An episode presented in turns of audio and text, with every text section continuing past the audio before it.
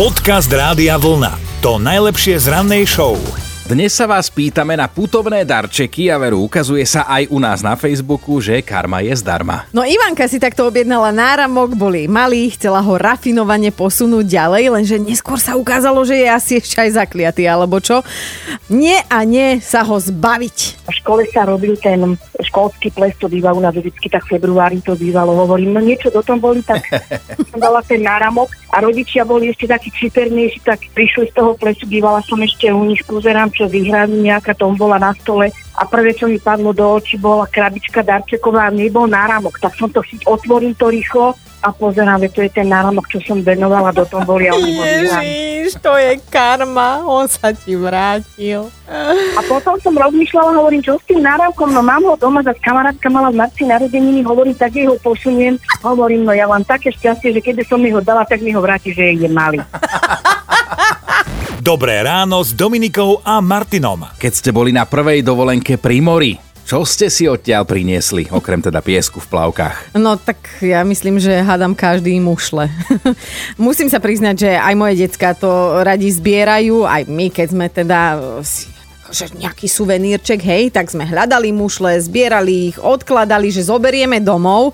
Ale teda uh, budem vás varovať, normálne, že zdvihnutý varovný prst, toto nie. No, lebo ste potom normálne kriminálnici. Aspoň teda, ak ste si takto priniesli mušle a piesok zo Sardínie. Tamojší piesok je krásne biely a mušle sú tam veľmi dôležitou súčasťou pláží.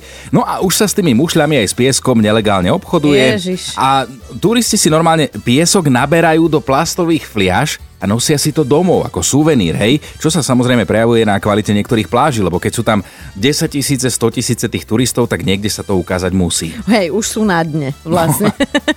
Za krádež piesku a mušlí na Sardíny môžete zaplatiť pokutu až 3000 eur, takže bacha na to, lebo teda, keď si to tak akože človek spočíta, tak 3000 eur možno za život aj zainvestuješ do nejakých somarín, ale teda rovno ich takto na letisku hodiť do vzduchu, lebo ti našli o, plastovú flašu piesku, tak nie, ďakujem. Podcast Rádia Vlna. To najlepšie z rannej show. Zaseknúť sa dá aj vo WC splachovači. Istá žena v Británii sa snažila spláchnuť na vécku v jednom podniku, kde bola. Ako tak stlačila to tlačidlo nad mysou, viete, tak prst jej tam zostal. Au. No, nech ťahala, ako ťahala, nedokázala sa odtiaľ sama vykliesniť, tak jej nezostávalo čo? No nič iné, iba zavolať niekoho na pomoc. Už to je slušný trapas, keď vám no. Zrazu na toaletu pribehnú zamestnanci reštaurácie a začnú hľadať riešenia. Lenže to nie sú mechanici, to nie sú záchranári, inštalatéri, ale čašníci a kuchári. Tak všetci to obzerali a radili sa normálne medzi sebou, čo ďalej. Hej? Ježiš, teraz mi nápadlo, dúfam, že bola len na malú. No a predstavte si ten obraz, že stojíte nad veckom v tej polohe, hej, zakliesnenej, chystám sa spláchnuť a, a v kabínke vám na krk dýchajú ďalší traja, jednak pozerajú, že čo sa tam dialo a hneď ti radia. Skús to takto. A ešte, nie, vieš čo, posun ten prst. A, a keby to posunieš túto... A, au, No. nie, nejde to. A dobrá správa je, že žena to teda zvládla, z pasce ju vyslobodili, nezomrelo dokonca žiadne zvieratko a zostala z toho iba spomienka v podobe jej príbehu, ktorý baví celý svet. No inak ja rozmýšľam, lebo tak vždy sa hovorí, že každá, každá situácia v tvojom živote má viesť k ponaučeniu, tak ona sa ako ponaučí, že už odteraz nebude splachovať, alebo čo? Dobré ráno s Dominikou a Martinom. Poďme oprášiť jednu starú vetu, že nie je všetko zlato, čo sa bliští. Ja, ale zas, keby som mala eurko za každý jeden raz, čo niekto povie túto vetu, tak už tu dneska ráno nesedím a mám nový život v zahraničí. Ale tak je to veľká pravda a vždy sa to potvrdí nejakou bizarnou historkou. Teraz napríklad jeden chlapík začal kopať na záhrade u seba, normálne riľoval, chcel to poriadne prekopať a do hĺbky prekýpriť časť pôdy. Mal tam predtým iba trávnik, hej.